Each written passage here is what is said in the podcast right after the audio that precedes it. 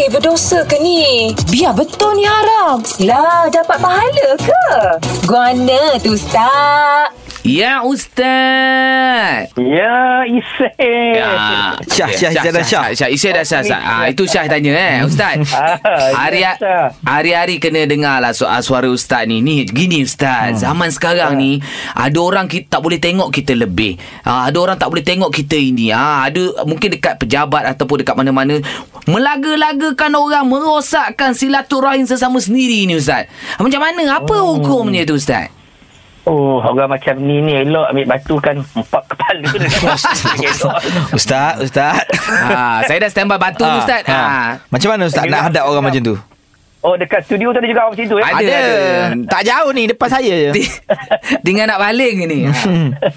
Nabi sebut dalam hadis antaranya hadis yang diriwayatkan oleh muttafaqun alaih dia kata apa daripada Abu Ayyub radhiyallahu anhu menceritakan kata Nabi SAW bersabda tidak halal yakni tidak boleh okay?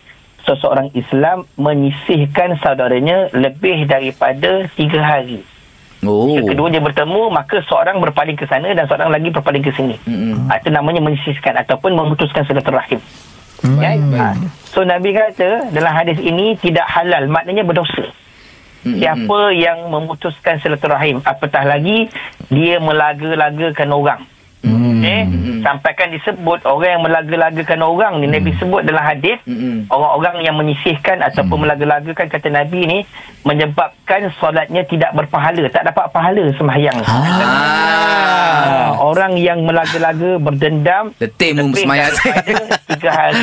So hati-hati kat situ. Hmm. Sama juga Nabi kata tiga orang yang tak akan masuk syurga orang yang memutuskan silaturahim. Ah. Nak ceritanya Islam ni kuat terbina dengan sebab silaturahim Mm-mm. dan nak sampai kepada silaturahim kena solat ansur. Mm-mm. Kita duk marah ke orang kadang-kadang kan rupanya kita pun bukan baik sangat pun. Betul? Betul lah Ah, Ustaz. Itu satu Tapi jenis yang melaga-lagakan ni hati-hati Bahaya Ustaz. eh? Macam ni duduk, duduk kat satu pulau Jangan campur-campur orang macam ni Ah, bagus, Kita bagus. seorang kat situ. Pak Isai pun memang plan nak pergi pulau. Nak pergi pula jugalah. Ustaz Mak Syah memang macam tu Ustaz. Jangan peduli kat dia. Nampak Ustaz? Nampak tak dia laga-lagakan saya? Terima kasih Ustaz. Sama-sama Ada persoalan dan kemusykilan agama? Dengarkan Guana tu Ustaz. Setiap Ahad hingga Kamis jam 6.20 pagi. Hanya di Gegar Pagi.